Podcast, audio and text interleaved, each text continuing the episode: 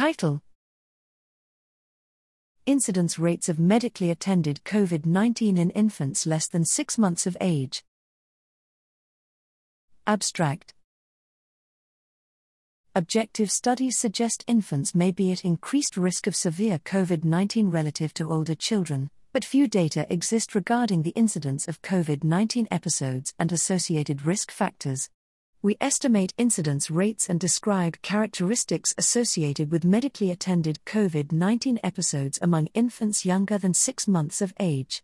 Methods We analyzed electronic medical record data from a cohort of infants born March 1, 2020, February 28, 2021.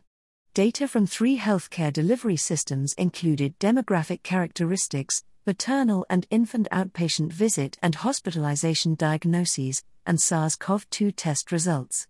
Medically attended COVID 19 episodes were defined by positive SARS CoV 2 clinical tests and or COVID 19 diagnosis codes during medical care visits.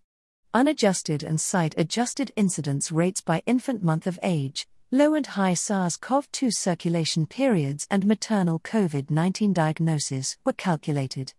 Results among 18,192 infants aged less than 6 months whose mothers received prenatal care within the three systems, 173, 1.0%, had medically attended COVID 19 episodes.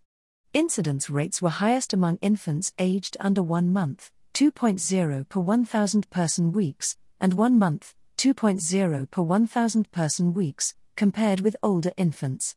Incidence rates were also higher for infants born to women with postpartum COVID 19 compared with women without known COVID 19 and women diagnosed with COVID 19 during pregnancy.